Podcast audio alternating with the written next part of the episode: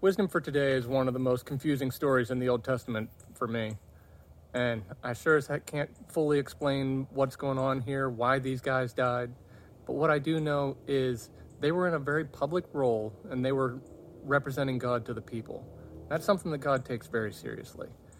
And it's important, like obedience matters, but it's it matters a lot how they go about it and why you do what you do. And God looks at a lot more than just what you're doing. He sees the heart, and all of it matters.